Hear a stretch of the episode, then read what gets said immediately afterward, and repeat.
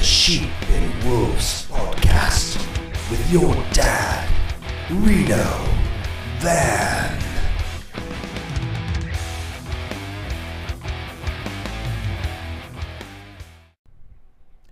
Good eye, kids.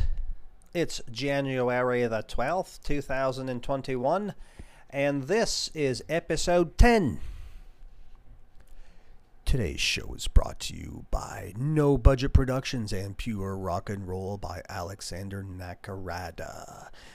And also my friends at Bell City Brewing micro brew right around the corner from my house that is closed due to the COVID 19 lockdowns and restrictions. We are currently under lockdown, well, yeah, kind of a partial lockdown. Here in Ontario, Quebec has decided to add curfews. You cannot be out after 8 p.m or before 5 a.m., otherwise, arrests and fines. Ontario is inching its way closer because it just sounds like such a great idea.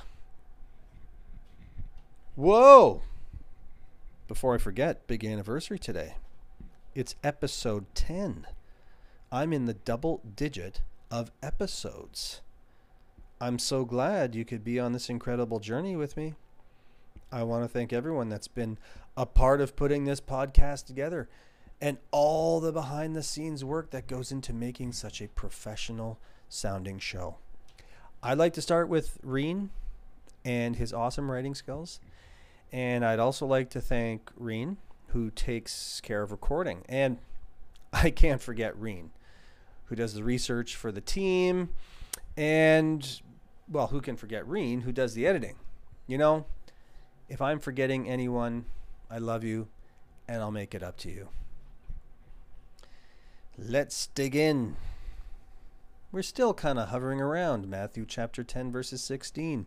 Behold, I send you out as sheep in the midst of wolves. So be shrewd as serpents and innocent as doves. Oh, dang, I, I based my whole thought around doves, probably off of another interpretation where be as gentle as doves. And here I'm saying be as. And here the New American Standard says be as innocent as doves. Hmm, doves are innocent. Okay, well, hmm. Well, I'll get back to that another day. But to know how to be as gentle as a dove, hmm, or to be as innocent as a dove, well, I think innocence and gentleness aren't the same. So my whole thing's kind of messed up. I'm just going to pretend it says gentle, and I'm using another version. To know how to be as gentle as a dove requires that you know how to be as wise as a serpent. It's the wisdom of the serpent that allows a Christian to understand the nature of doves. It takes wisdom, right? It takes shrewdness to understand your surroundings, the nature of yourself and people and and your enemy and your friends. Takes a lot more calculating. And this apparently the serpent is better at than the dove. And so the wisdom of the serpent allows a Christian to understand the nature of doves and in turn demonstrate the dove's behaviors. Now, despite being a timid and somewhat senseless bird, if you've ever started a, if you've ever startled a mourning dove, you undoubtedly caused it to blast off into the air from its perch whilst making uh, a sound as it goes. Now, this high pitched whistle, sometimes called a whinny, does not emanate from the bird's uh, does not emanate from the bird's uh, syrinx, Rather, the high pitched noise comes from the bird's powerful wings. And some believed that the whistling sound is a built in alarm system. It warns other doves and animals that danger may be near, while simultaneously startling a would-be predator. And it gives the doves it gives the dove, you know, a few precious seconds it needs to escape.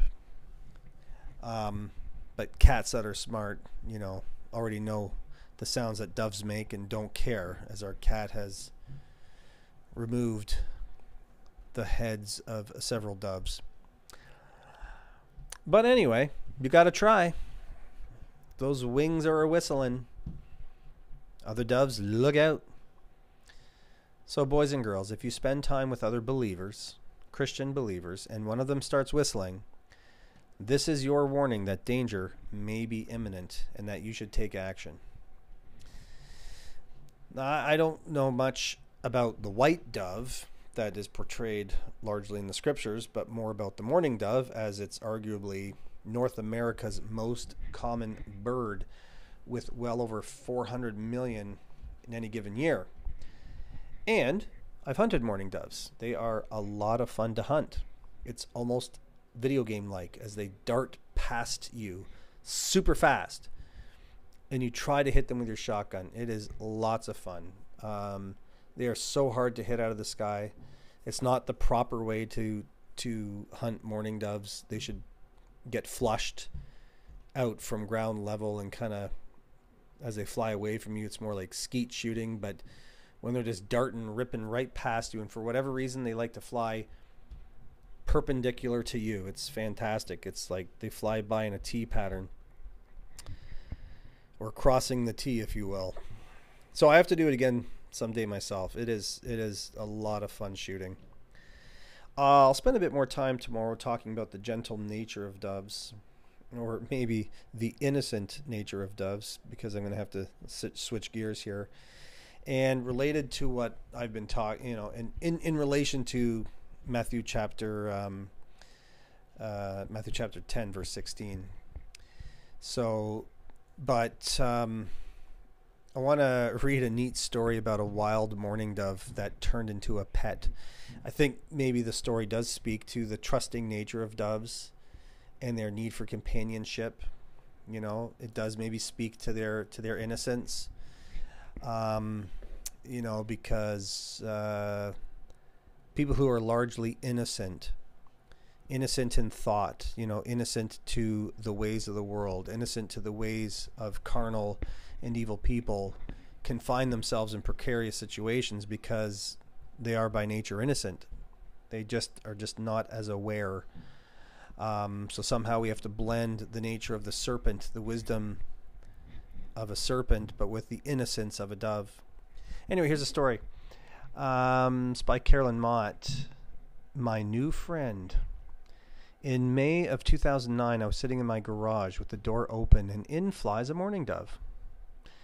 I sat on top the step to watch it for a while. It walked over to me and hopped up all the steps until it was at my feet.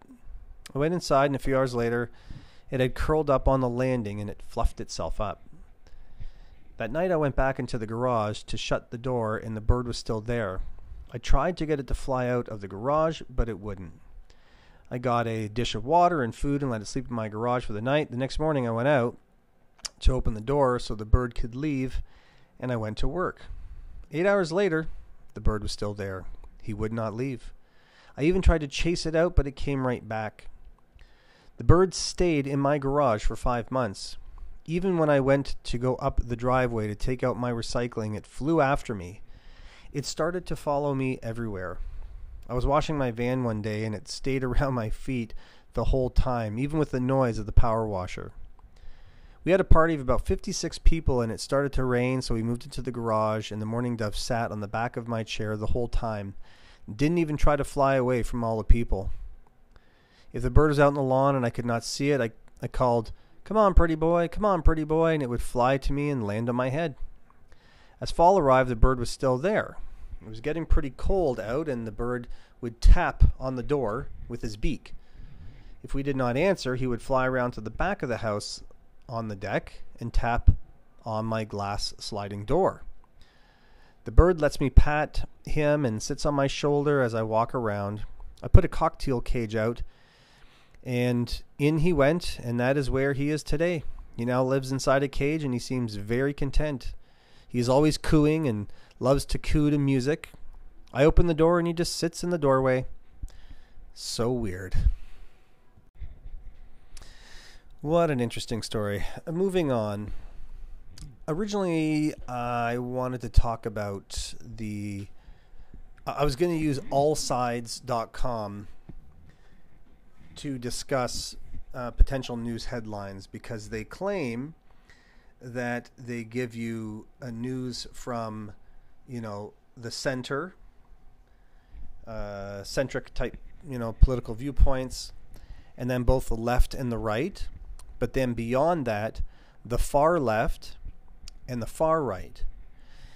And now I'm looking at the all sides media bias chart. They just kind of let you know how they split up center, left, far left, right, and far right.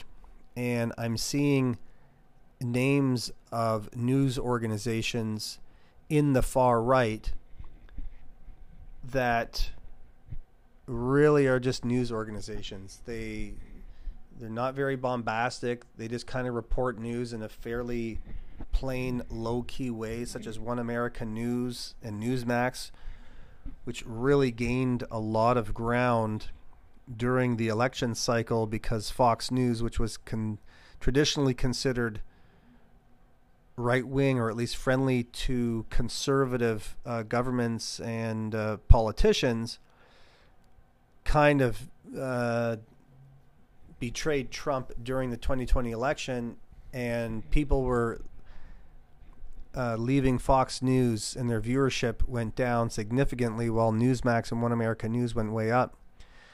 I find Newsmax and One America News to be somewhat boring to listen to, but just nice, even nice, uh, even keeled commentary without a lot of bombastic speech and and uh, hyper emotionalism or insulting. Like they don't, you know, like uh, there, there's many on the left that uh, and the right. They use a lot of very insulting language, and just can't give me the stories. Just give me the stories. Anyway, I'm done with Newsmax. Bye bye. Sorry, I'm done with media bias. Sorry, media bias. I'm done with media bias. Yeah, I was done with media bias a long time ago. I'm done with allsides.com. Done. Let's see what Dan Bongino has to say. This guy has overtaken the Drudge Report. The Drudge Report was the news source. This guy broke his news source, his news agency broke more stories throughout the 90s and he was, you know, he was not necessarily friendly to conservatives, but a lot of his stuff a lot of his news exposed evil on the left, on the left side of the political aisle. So on Capitol Hill, you know, one of these days I'll find a decent uh, Canadian news source where it really kind of sums up, you know, news that's more relevant to me as a Canadian. But uh, Biden picks a racist to head the Department of Justice, Justice's Civil Rights Division. Um, this lady is insane. Um, she is a black supremacist. She believes that uh, white people are uh, physically, mentally, spiritually inferior to blacks. She believes that there is scientific reason uh, for this information, and she still holds this view today that the power of melanin in the skin, uh, in the uh, the power of melanin in black people is what gives them their superpowers well above white people. It's ridiculous. Number two, Americans reject impeachment 2.0. They slam big tech censorship. Number three, President Trump declares two week long emergency in D.C. Don't know what's going on there. House to vote on resolution calling for use of 25th Amendment the House uh, Representatives in Congress want to use the 25th Amendment to oust President Trump when he has like a dozen days left in his presidency. Literally, they just can't wait. They're just insane. Let's go to coronavirus. Trump administration says states should widen coronavirus vaccine distribution and release the second doses. Disneyland is now officially a coronavirus vaccine super site.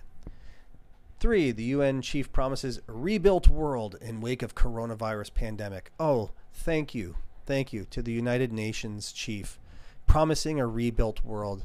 I could just, it's easy to promise a rebuilt world. He's not promising a better world, he's just promising a rebuilt world. And it is going to be a shithole. It's going to be, well, when leftists and, and, uh, and authoritarians take over, uh, things get worse for us and they get better for them, kind of. They get enriched. But here's some really bad news. Two gorillas in California zoo test positive for coronavirus. On the upside, they're already accustomed to lockdowns and restrictions, uh, eh, and forced vaccinations. Christ, if only it was uh, in gorillas. And 70% of coronavirus vaccines in U.S. are going unused. So the vaccine was going to save us all. The vaccine was going to allow us to get back to normal. President Trump, hurry, get the vaccine. You're not getting it fast enough. Oh, it's here? Well, we don't trust it. 70% of coronavirus vaccines in the U.S. going unused. When are they going to get used? When Joe Biden's uh, in power, then all of a sudden it'll be like, yeah, it's a safe vaccine, but it's the very same vaccine that was that was developed during the Trump presidency. President Trump didn't make it himself. it wasn't President Trump's, you know, family members or his uh, his own special group of doctors that did it. Give me a break. Economy, small business optimism unexpectedly collapses in December. Yeah, no kidding. First cryptocurrency only restaurant in US launched. Well, that's interesting. Struggling businesses in Illinois could be on the hook for 500 million in tax increases. Isn't that great? Hey, guess what? We've come up with, you know, we're, we're issuing statewide orders to shut down businesses, but just so you know, you're going to have to make up for the tax uh, revenue shortfall, and we might have to raise the bill 500 or be on the hook for 500 million. Oh no, in tax increases. Yeah, sorry, new bill. Um, TurboTax, I use those guys for my annual taxes. Delivers millions of stimulus payments to customers after IRS error. Dang it, that'd be an awesome error to come my way. Anyway, let's move on to the Thomas Sowell, Sowell quote of the day. It is hard to imagine a more stupid or more dangerous way of making decisions than by putting those decisions in the hands of people who pay no price for being wrong. Alrighty, and we move on now to the Mark Steyn audio clip of the day. Enjoy. Surely. Uh, there was no phone call so unnecessary this last week as Nancy Pelosi's to General Milley, chairman of the Joint Chiefs, to insist that he not obey any orders coming from Trump. Although one should note that encouraging the military to ignore its civilian masters is, in fact, a pretty basic definition of actual sedition. Remember, kids, always be ready and fight like a warrior for truth and justice. I love you all. Talk to you again soon. Bye.